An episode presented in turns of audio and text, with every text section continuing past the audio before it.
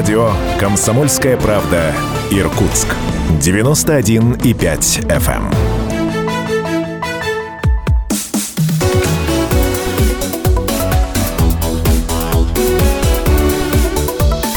Тема дня. 91,5 FM эм в Иркутске, 99,5 в Братске, сайт kp.ru из любой точки мира. Это все радио «Комсомольская правда», программа «Тема дня». В студии Евгения Дмитриева. Приветствую всех наших слушателей. И сегодня сразу на нескольких площадках «Комсомольская правда», а также телеканала ТВС мы запустили новый проект, который называется «Три дня и одна ночь выборов». Все самое главное – оперативно и достоверно на сайте радио «Комсомольская правда» и на телеканале ТВС. Каждый день, начиная с сегодняшнего дня, с двух часов до семи вечера вместе с экспертами следим в прямом эфире телеканала ТВС за тем, как проходит выборная гонка. Все самое важное и интересное на радио «Комсомольская правда» в 18 часов также на сайте irk.kp.ru. А в дни голосования с 11 по 13 сентября вместе подсчитаем явку. Будем держать вас в курсе событий на избирательных участках. Ну а в ночь с 13 на 14 сентября в прямом эфире оперативное включение из штабов и избиркома покажем Актуальные данные по подсчетам бюллетеней, первые слова лидеров, эмоции проигравших, комментарии экспертов. В прямом эфире ток-шоу «Ночь выборов» Вы первыми узнаете, кто займет кресло мэра в муниципальных образованиях и кто же возглавит Иркутскую область. Я напомню, на пост губернатора при Ангаре претендуют пять кандидатов. Это в Рио губернатора Иркутской области Игорь Кобзев, как самовыдвиженец, депутат Госдумы Михаил Щапов от КПРФ, проректор Ирниту Геннадий Щадов от КПСС, депутат Заксобрания Лариса Егорова от «Справедливой России» и координатор регионального отделения ЛДПР Андрей Духовников. Итак, в течение трех дней с 11 по 13 сентября мы выбираем губернатора Иркутской области, мэров городов и районов, депутатов местной думы. На высокие посты претендуют и 209 кандидатов в мэры, почти тысяча в депутаты и пятеро в губернаторы региона. Далее подробнее расскажем, как проходят выборы в России и Иркутской области. 13 сентября 2020 года – единый день голосования. Выборы разного уровня пройдут в 83 субъектах Российской Федерации. Голосуйте 13 сентября или в два предшествующих дня. Безграничные возможности свободного выбора великой страны. Если в вашем регионе проходят дополнительные выборы в Государственную Думу, выборы главы региона или депутатов регионального парламента, голосуйте на любом участке вашего избирательного округа. Для этого заранее подайте заявление через портал госуслуг в МФЦ, территориальной или участковой комиссии. Также вы можете проголосовать на дому, заранее уведомив об этом участковую комиссию. Более подробную информацию узнайте по телефону 8 800 200 ровно 0020. Наш выбор – наша Россия. В единый день голосования 13 сентября выборная кампания разного уровня проходит практически во всех регионах. Четырех из них досрочно будут выбирать губернаторов. Это Иркутская область, Пермский край, Республика Коми и Севастополь. Главы сменятся еще в нескольких субъектах России в связи со стечением срока полномочий прошлых губернаторов. Это Еврейская автономная область, Калужская, Архангельская области и Краснодарский край. В Иркутской области проходит не только губернаторская кампания, но и ряд муниципальных. Мэров выбирает Ангарский городской округ, Братский, Заларинский, Зиминский, Иркутский, Качукский, Мамскачуйский, Нижнеилимский и Усть-Кутский районы. Также истек срок полномочий мэров Свирска и Черемхова. В этих городах в единый день голосования также пройдут выборы. Ну а тем временем избирательная комиссия Иркутской области сообщает, голосование на избирательных участках, в том числе расположенных в школах, на досрочных выборах губернатора Иркутской области будет организовано с учетом эпидемиологических требований. Членов участковых комиссий и участников голосования обеспечат средствами индивидуальной защиты. Кроме того, будет проводиться регулярная санобработка помещений для голосования. Поскольку значительное количество избирательных участков расположено в школах, Министерство образования Иркутской области дало рекомендации рекомендация образовательным учреждениям 11 сентября провести для учащихся День здоровья. Это традиционное мероприятие, которое проходит в сентябре и предусматривает занятия и профориентационные уроки на открытом воздухе. Ну а 12 и 13 сентября будут выходными днями в школах, а 14 сентября работа образовательных организаций будет проходить уже в штатном режиме. Обязательно проведут дезинфекцию и уборку помещений. Сведения о таком графике работы предоставила в избирательную комиссию Иркутской области Министерство образования региона. Ну а далее эфир продолжит история губернаторских выборов в нашей Иркутской области. 1994 год. Именно тогда Иркутская область выбирала своего губернатора. Навсегда вошел в историю как первый избранный руководитель региона Юрий Абрамович Ножиков. Он опередил других кандидатов на пост, набрав почти 80% голосов. В первой кампании на должность губернатора претендовали еще два кандидата – Борис Алексеев и Анатолий Помигалов. Это был единственный случай, когда кандидату удалось получить поддержку такого количества людей. Следующие выборы прошли в 1997-м. Тогда победитель Борис Гаворин набрал чуть более 50% голосов избирателей. В следующий раз, в 2001 году, выбрать губернатора в первом туре голосования не удалось. Борис Гаворин победил только во втором. Он занял пост еще на один тогда четырехлетний срок и стал единственным губернатором, который находился на должности так долго – 8 лет. Кроме того, только он среди иркутских губернаторов не покидал пост досрочно. Его полномочия закончились в 2005 году, однако именно с этого года глав субъектов России стали назначать после теракта в Беслане. В целях обеспечения единства государственной власти и последовательного развития федерализма необходимо совместное участие Федерации и ее субъектов в формировании исполнительных органов власти в территориях России. И в этой связи полагаю, что высшие должностные лица субъектов Российской Федерации должны избираться законодательными собраниями территории по представлению главы государства. В таком случае механизм формирования высшей исполнительной власти в регионах будет построен по принципам, практически идентичным принципам образования правительства Российской Федерации. Впервые эту процедуру в 2005 году прошел Александр Тишанин. После, в 2008 таким образом на должность пришел Игорь Есиповский. В 2009 после трагической гибели губернатора Дмитрий Мизинцев, а в 2012 Сергей Рощенко том же 2012 году прямые выборы губернаторов в России были восстановлены. С инициативой выступил в 2011 президент России Дмитрий Медведев в рамках обращения к Федеральному собранию. Первое после семилетнего перерыва голосование за главу региона было проведено в пяти областях в октябре 2012 года. Надо дать всем активным гражданам законную возможность участия в политической жизни. Итак, считаю необходимым следующее – перейти к выборам руководителей субъектов Российской Федерации прямым голосованием жителей регионов. Иркутская же область снова начала выбирать губернаторов через три года после вступления поправок в силу. И опять при Ангаре голосовала дважды. В первом туре ни один из кандидатов не набрал минимального числа голосов. По итогам второго тура пост губернатора занял Сергей Левченко. Свои полномочия, как и большинство глав при Ангаре, он сложил досрочно 12 декабря 2019 года. Исполнять обязанности губернатора Иркутской области был назначен Игорь Кобзев. С 2012 года регионы были вправе сами предусмотреть в законах субъекта участие самовыдвиженцев в губернаторских кампаниях. Кандидатов ограничили лишь прохождением так называемого муниципального фильтра. Каждому необходимо заручиться поддержкой глав территорий и представителей местных дум. Согласно закону Иркутской области, участвовать в выборах губернатора могли лишь кандидаты от политических партий. В этом году областной парламент внес изменения. Теперь на пост могут претендовать и самовыдвиженцы. Кроме того, в 2020 году выборы губернатора объявлены досрочными. Законодательное собрание Иркутской Иркутской области постановляет. Первое. Назначить досрочные выборы губернатора Иркутской области на 13 сентября 2020 года. Второе.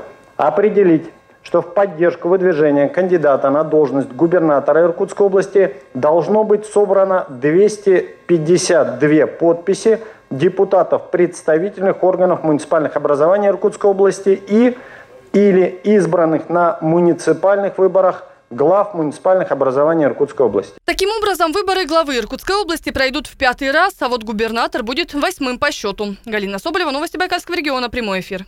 Я напомню, сегодня стартовал новый проект «Три дня и одна ночь выборов». Это проект телеканала ТВС «Комсомольская правда». Он посвящен единому дню голосования. Все самое главное оперативно, достоверно на сайте радио «Комсомольская правда» и телеканале ТВС. Каждый день, начиная с сегодняшнего дня, с двух часов до семи вечера вместе с экспертами следим в прямом эфире телеканала ТВС за тем, как проходит выборная гонка. Все самое важное и интересное на радио «Комсомольская правда» в 18 13 часов, также на сайте irk.kp.ru. И напоминаю, в течение трех дней с 11 по 13 сентября мы выбираем губернатора Иркутской области, мэров городов и районов, депутатов местной думы. На высокие посты претендуют всего 209 кандидатов в мэры, в депутаты почти тысяча и пятеро в губернаторы. Ну а печать бюллетеней для досрочных выборов губернатора избирательная комиссия Иркутской области уже завершила. Для доставки по региону спецсвязи передали 1 миллион 551 тысячу 760 бюллетеней. Всего отпечатано 1 миллион 862 тысячи бюллетеней. Первая партия отправлена в Иркутский, Качукский, Бадайбинский, Усть-Кутский, Альхонский и другие районы, где есть отдаленные труднодоступные территории. Но тем временем продолжается досрочное голосование в отдаленных и труднодоступных местностях. Например, 29 августа проголосовали на метеостанции «Солнечная» в деревне Кочерниково, это Ольхонский район.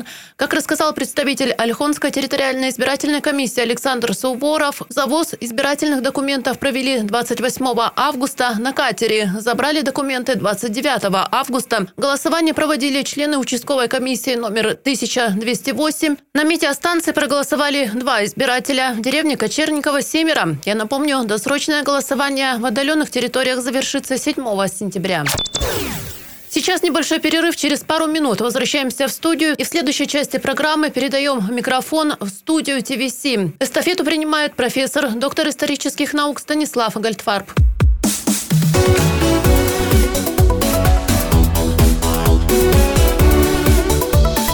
Тема дня.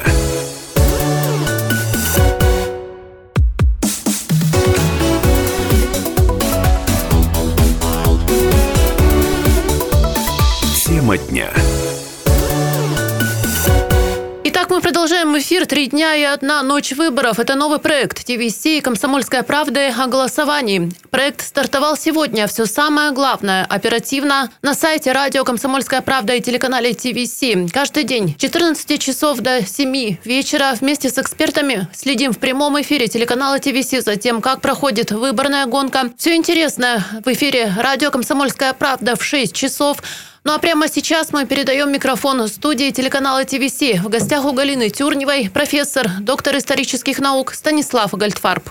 Ну и рядом со мной наш сегодняшний эксперт, постоянный эксперт Станислав Гальдфарб, доктор исторических наук, профессор Станислав Иосифович. Здравствуйте. Добрый день.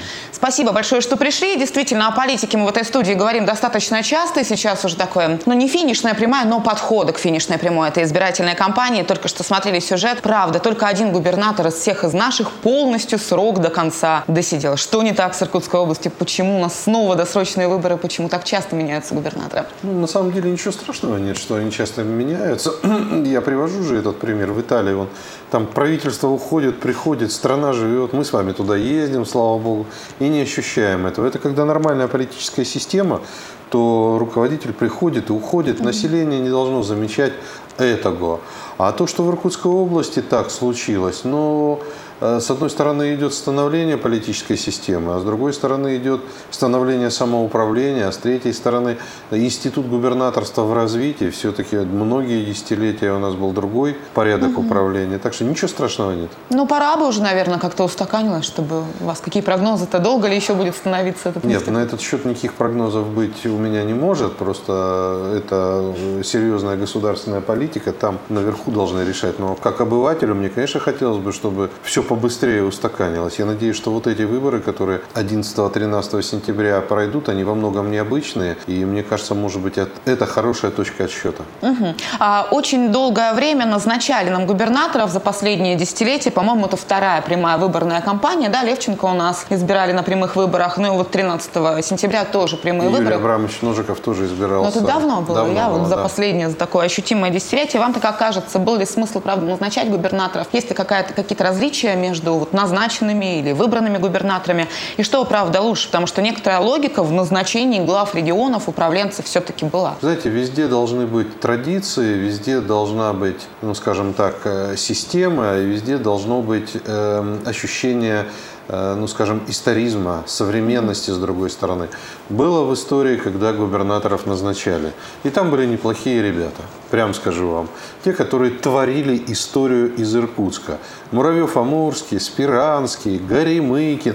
Они работали, многие из них, Горемыкин работал 11 лет. Принимал законы здесь, готовил, и эти законы становились общероссийскими. Были секретари комов партии и потом губернаторы, которые назначались президентом. Тоже своеобразная была жизнь, своеобразные ребята были. Я считаю, что, ну, история, практика говорит, что народ должен выбирать. Вот по мне бы, хоть выбирай, хоть не выбирай, хоть назначай, лишь бы, как говорится, человек был рукастый и умелый. У нас есть шанс получить такого губернатора сейчас. А, вот. И дай бог, чтобы это была точка отсчета. Все-таки, знаете, когда люди идут на выборы, это некий уровень развития общества. Угу. Мы же с вами хотим, чтобы у нас общество развивалось, демократизировалось. Ну вот будем выбирать. Ну людям, мне кажется, все равно тяжело, потому что мы прекрасно с вами помним губернаторскую кампанию 2015 года. Она была, ну мягко говоря, довольно грязная. Вот это по сравнению с ней, как вам кажется, более ли честными методами здесь пользуются конкуренты, противники, и более ли корректно себя, что ли, ведут? Ну, мне кажется, что я уж буду своими, своими именами. именами называть. Что касается в основном всех кандидатов, выборы идут сейчас, я бы так сказал, ну не то чтобы честно, это такой странный термин, угу. но я бы сказал корректно. Но я вот увидел тут фильм один, где значит, московский журналист рассказывает сибирякам, э, как и кто имеет право быть значит, губернатором. При этом никто не задается себе вопросом, что ты-то, москаль, куда лезешь-то? Чего ты-то нам лепишь, как говорится? Ты же вообще сибирской жизни не знаешь. И он советует, что вы, товарищи сибиряки, а вот он откуда-то приехал. По мне, губернатор – это государственный человек. Вот исключительно государственный человек. Это тот человек, который вы, у него до того, чтобы войти в историю, остался один шаг. Угу. И человек осознает, осознавать это должен. А вот кого мы выберем, чтобы он соответствовал вот этому? Он соответствовать должен историческому моменту. Угу. Ну, слушайте, раз уже затронули эту тему, да, правда, про варяга сейчас говорят много, какой-то такой-то не очень хороший оборот. Есть еще один ну, упрек, что ли, в адрес действующего нашего главы региона, да. Все говорят, что вроде бы как армия, МЧС, такая жесткая структура, там не растят управленцев, не растят там каких-то харизматиков, которые смогут взять регион на себя, ну и, соответственно, в эту историю войти, о которой вы говорите. Вам так кажется, если там налет, правда, вот чего-то такого стандартизированного, каких-то жестких структур. Однажды один великий сказал, что э, выигрывают большие батальоны. Я из семьи военнослужащего. Я к армии отношусь вообще очень трепетно. В России армия, любая армия, силовая структура, это всегда очень такая патриотическая и очень серьезная команда. Слушайте, ну давайте называть опять все своими именами. И если речь идет о Врио, то есть об Игоре mm-hmm. Кобзеве, человек и в горячей точке побывал. Вот сразу после училища их кинули туда, и он выполнял свой долг. Я почему должен ему в этом не верить, не отказать ему вот в этом доверии? Ну это же, в общем, смертельная история была. Человек тушил пожары, плохо это или хорошо? Слушай, мы первый год, по-моему, не задыхаемся. Почему я должен в это не верить? И поэтому мне кажется, что все это такая дурацкая, пиаровская какая-то затея, что, а слушайте, а сколько в армии гениальных людей, а сколько конструкторов. Угу. Слушайте, он же не на плацу занятия вел, в конце концов. Он же не солдафон, ну, в таком аракчеевском смысле этого слова. Человек руководил большими батальонами, человек выстраивал политику военную. Так что, мне кажется, все это от лукавого. Угу. А регион называют сложно. Многие федеральные эксперты сейчас говорят о том, что мы в перечне тех регионов, где идут губернаторские кампании, в которых есть возможность ну, второго тура. Да? Вам как кажется, почему это такая репутация у нас сложилась после прошлых выборов? Или действительно есть основания думать о том, что одним туром не закончится дело? Ну, понимаете, когда состязаются люди, то обязательно кто-то будет первый, а кто-то проиграет. Поэтому всегда э, создаются лазейки такие, а вот во втором туре мы покажем. К примеру, такая лазейка. Или, ну, мы все-таки дошли до второго тура и попали во второй тур. Мне кажется, что второй тур это не то чтобы игра слабых, но это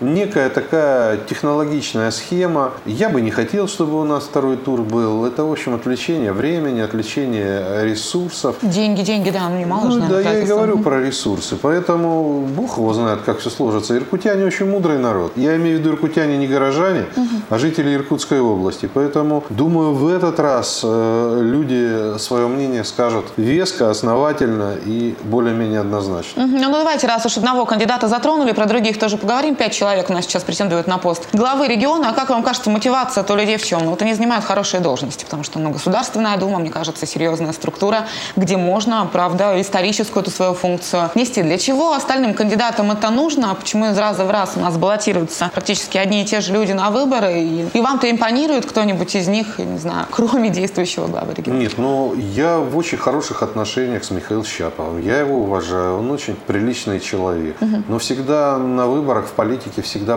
приходится делать выборы, всегда приходится кого-то с кем-то сравнивать. Когда его избрали в Государственную Думу, я был рад, что там появился достойный человек. Но мне кажется, что вот э, человек должен быть государственником не только по призванию, но еще и по опыту. Угу. Вот большими батальонами это командовал как раз Кобзев. Поэтому вот на мой взгляд в тех условиях, в которых сейчас оказались мы, мне кажется, что вот этот кандидат, возможно, более подготовлен именно к несению этой службы. Угу. И мне, кстати, очень нравится, импонирует, что он э, из военной среды. Слушайте, а генерал Лебедь был из военной среды, я вспомнил. Вот был у нас в Красноярске такой губернатор. Угу. Он же во многом и конфликты решал военные. Ну, историческая личность. Да, историческая личность. Такое. Поэтому, и, кстати, он говоря, не был жителем Красноярска. Ну, вот поэтому, что касается других кандидатов, у нас же система партийная вроде как сложилась. Если партия, у партии есть лидер, она и выдвигает лидера на выборы. Я очень тепло отношусь к Ларисе Егоровой. Она была у нас э, много раз в студии, точно и так же, как тоже. и у вас тоже,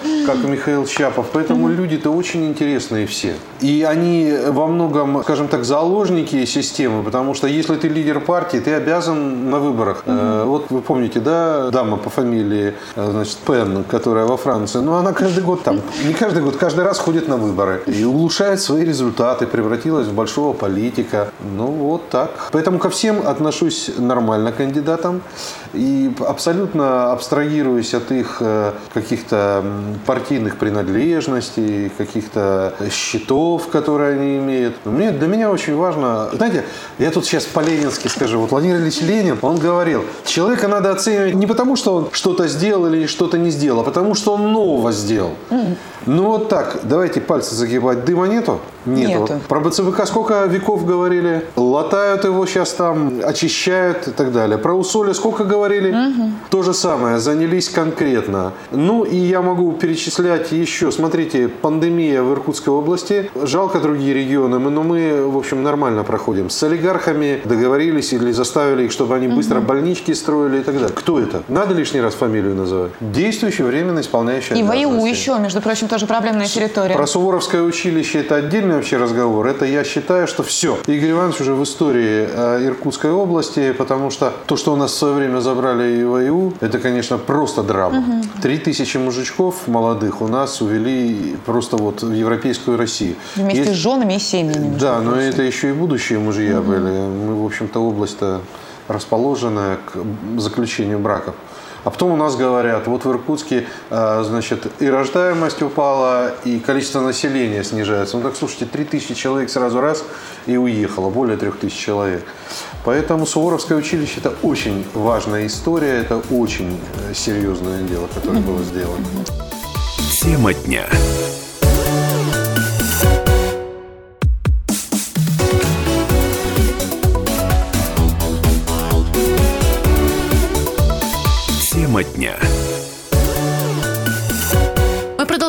Это проект «Три дня и одна ночь выборов». Все самое главное, оперативно и достоверно на сайте радио «Комсомольская правда» на телеканале ТВС. Я напоминаю, с 11 по 13 сентября выбираем губернатора Иркутской области. Как идет предвыборная гонка? Говорим об этом в прямом эфире. И сегодня участие в беседе принял депутат Государственной Думы Александр Якубовский. Фрагмент интервью далее звучит в эфире. Давайте начинать. Э, рядом со мной наш первый эксперт, наш первый гость гость – это Александр Якубовский, депутат Государственной Думы России. Александр Владимирович, здравствуйте. Добрый день, дорогие А, друзья. Честь огромная, на самом деле. Открываем мы с вами очень большой проект, очень большой марафон. Разговариваем здесь про выборный процесс. Для Приангари это всегда такая, ну я даже не знаю, то ли интересная, то ли приключенческая, то ли травматичная тема, потому что мы всегда очень сильно задействованы в этих а, предвыборных процессах. Но вот вы участник выборных процессов, вы понимаете, что такое избирательная кампания для любого политика, для любого кандидата. Ну, насколько это сложно? Стоит ли сейчас, правда, волноваться тем, кто идет в какие-то органы власти, и как себя правильно вести-то в этом? Свою, свой опыт помните? Во-первых, безусловно, волноваться необходимо, потому что ну, без волнения, во-первых, нет этого драйва, потому что выборы – это вот такая история, когда ты максимально все свои внутренние ресурсы и резервы вынужден включать. Вот. И, конечно же, вот это вот волнение, мандраж, особенно в там, последнюю неделю-две, он, э, безусловно, присутствует и должен присутствовать, иначе ты просто перегоришь и уже к концу избирательной кампании подойдешь там, ну, не в лучшей форме. А вот как раз вот это последний рывок, скажем, он э, как раз должен быть такой оптимально, ты должен быть подготовлен, потому что это очень сложно и физически, потому что огромное количество встреч, э, большое количество расстояний приходится проезжать, э, картинка меняется, да, но ты при этом должен сохранять здравый рассудок и, собственно, понимать, где ты находишься и о чем ты должен говорить, и что ты должен обещать, и что ты сможешь сделать, что ты не сможешь сделать, потому что любой ляп во время предвыборной кампании, да, он в конечном итоге может Тиражируется еще максимально. он и тиражируется, и мемы из него могут выйти. И в конечном итоге он может э, поставить крест на результате. Поэтому здесь, конечно, необходимо максимально мобилизовать себя и, в общем, так уверенно идти к победе. Но нужно сказать, что электорату тоже не просто приходится в пред- период предвыборной кампании. Иркутская область у нас такой сложный регион, никогда ничего до конца не понятно, как в этом во всем информационном потоке сориентироваться-то. Ну и как оцениваете нынешнюю текущую губернаторскую кампанию? Видите ли какие-то там прямо прям- прямые провокации, прямые нарушения? Сложно ли сейчас тем, кто претендует у нас на должность главы региона? Ну, нарушений я пока не вижу. Я вижу, конечно, что острота, вот как раз сейчас э, тот период, когда она начала уже так накаляться, вот, и стала более динамично развиваться предвыборная кампания, и более интересно.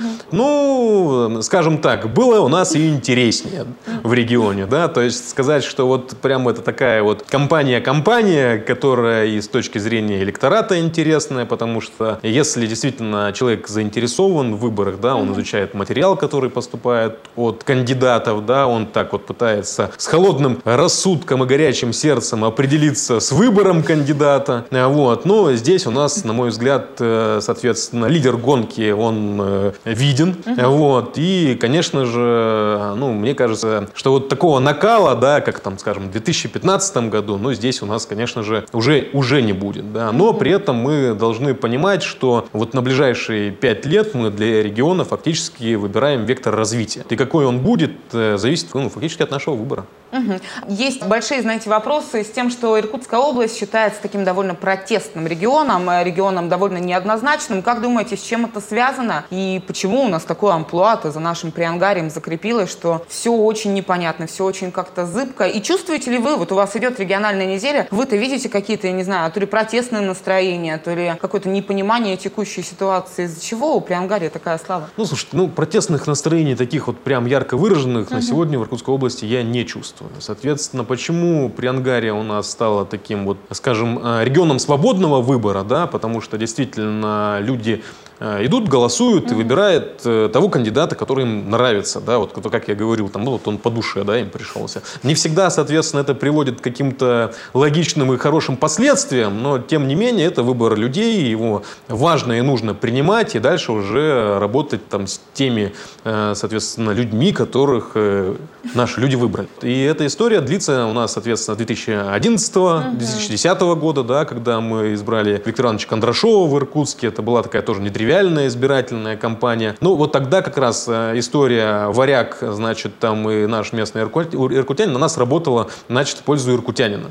Но надо понимать, что там и э, сама избирательная кампания достаточно была короткая, да, и есть у нас, э, соответственно, скажем, всегда соревновательный процесс между Иркутском и Братском. А Сергей Серебренников тогда был мэром Братска, его, значит, направили в Иркутск. Ну, в общем, как бы вот картинка Ну да, вся ну да. сложилась, да, и мы фактически вот выбрали, ну, сказать, что протестно. Ну, то есть я, я не считаю, считаю, что как бы это как бы протестная история. Просто люди определились, да, что вот этот кандидат им больше нравится по ряду там факторов, да, которые вот э, другой кандидат смог подсветить, смог угу. там выпятить каким-то образом, да, во время своей избирательной кампании. Люди определились своим выбором. То, что дальше происходило, скажем, ну, второй маркер, потому что, на мой взгляд, больше таких маркеров э, в регионе не было. Это, соответственно, таких ярко выраженных, да. Угу. Это, соответственно, на региональном уровне я имею в виду, потому что все-таки, э, когда мы выбираем главу регионального центра, да, региона Иркутской области, конечно, это выбор регионального уровня. И, соответственно, второй, вторая такая история, это 2015 год, да, когда, собственно, совсем немного Сергея Ерощенко не хватило, чтобы победить в первом туре. Вот. И втором, во втором туре, соответственно, сторонники Сергея Левченко смогли мобилизовать, соответственно, вот этот протестный электорат. И, соответственно, там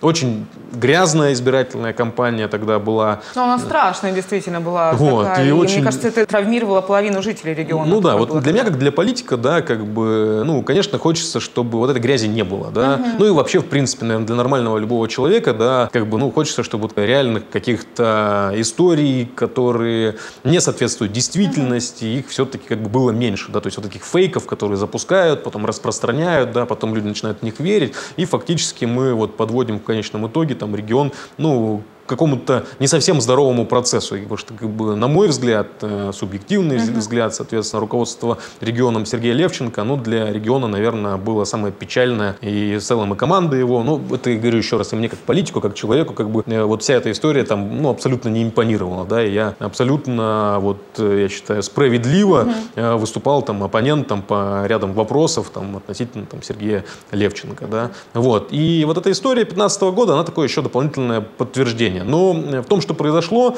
виноват, наверное, все-таки Сергей Ерощенко в большей степени, да, и его команда. Ну ладно, что вот. ж, не будем Да, поэтому, да, проиграл, поэтому, поэтому, да, проиграл да проиграл, поэтому вот, исходя из вот таких вот двух историй, фактически, мы сформировали вот имидж некого протестного региона, ну, хотя, на мой взгляд, это не так. Ну да, но имидж протестного региона нам особо-то ничего не дал, мне кажется, ни в социалке, ни в экономике. То есть то, Только... что мы проголосовали на протесте, нам... Только минус. Ну, по той простой причине, что, э, ну, в любом случае, чтобы получать э, в регион э, бюджетные угу. деньги, соответственно, федеральную часть там, софинансирования разных проектов, разных национальных программ, да, угу. ну, необходимо быть в постоянной коммуникации с федеральным центром. А я хочу сказать, что вот находясь сейчас, соответственно, в Государственной Думе, как, видя, угу. как это все происходит, ну, лет 10 необходимо, чтобы сформировать, соответственно, вот контакты, да, которые в дальнейшем тебе смогут помогать в работе губернатором. Mm-hmm. Ну, вот действительно так, потому что очень э, сложно э, вот, перезнакомиться. Во-первых, много министерств, много министров, много замов министров, да. Ну, конечно, и... плюс самопозиционирование какое-то да, быть. Да, да, себя же да. нужно представить. И здесь, чтобы вот взять телефон, набрать кого-то и оперативно решить какой-то вопрос, mm-hmm. ну, для этого ну, 10 лет минимум необходимо на этом уровне проработать, да, и, в общем, как бы понимать, как это все работает и кому позвонить, и главное, чтобы тот, кому ты звонишь, взял трубку, да, и действительно вот в считанные минуты решил тот вопрос, с которым ты обратился. Поэтому... Но представляете себе, как Иркутской области сложно. Мы тут как раз смотрели историю губернаторских выборов. Только Борис Говорин у нас пробовал весь срок, все остальные губернаторы уходили досрочно. Но вам как кажется, можно в Приангаре эту историю каким-то образом изменить? И может ли федеральный центр, может быть, как-то помочь? Действительно, может быть, поддержка нужна кандидату. Почему? Ну, а что за такая черная карма на Приангаре лежит на сером доме? Там уже разные теории были о том, что он на месте бывшей церкви построен, что там какое-то проклятие на этом сером доме, чего только не было. Из-за чего так происходит? -то? Ну, на мой взгляд, это по разным причинам происходит. Да, мы возьмем каждого губернатора, угу. и у каждого Свои своя да? история, да, начиная там от трагической смерти, да, угу. заканчивая там добровольным сложением полномочий, вот, или там, например, как бы назначением на новую должность. Ну, то есть, как бы это все происходило. Ну, или, угу. опять же, выборы проиграны. Тоже э, один срок Сергея Рощенко, собственно, а, нет, не было. Нет, нет, нет, он не, не дошел до конца, да. да, да не, не дошел тоже, попросил досрочных выборов. Ну, в общем, как бы шанс, на мой взгляд, вот эту историю как бы прекратить есть, и, соответственно, для этого необходимо выбрать человека, который готов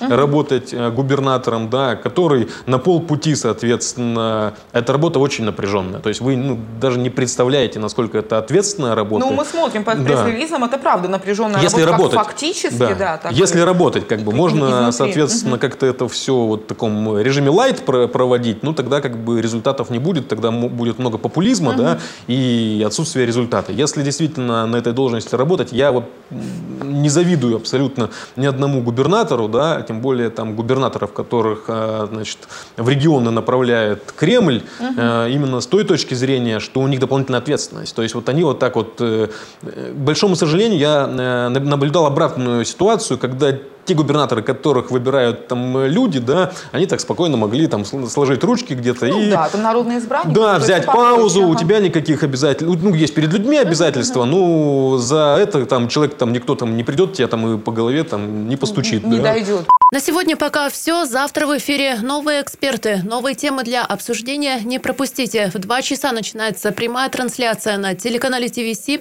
Ну а в 6 часов встречаемся в эфире радио «Комсомольская правда».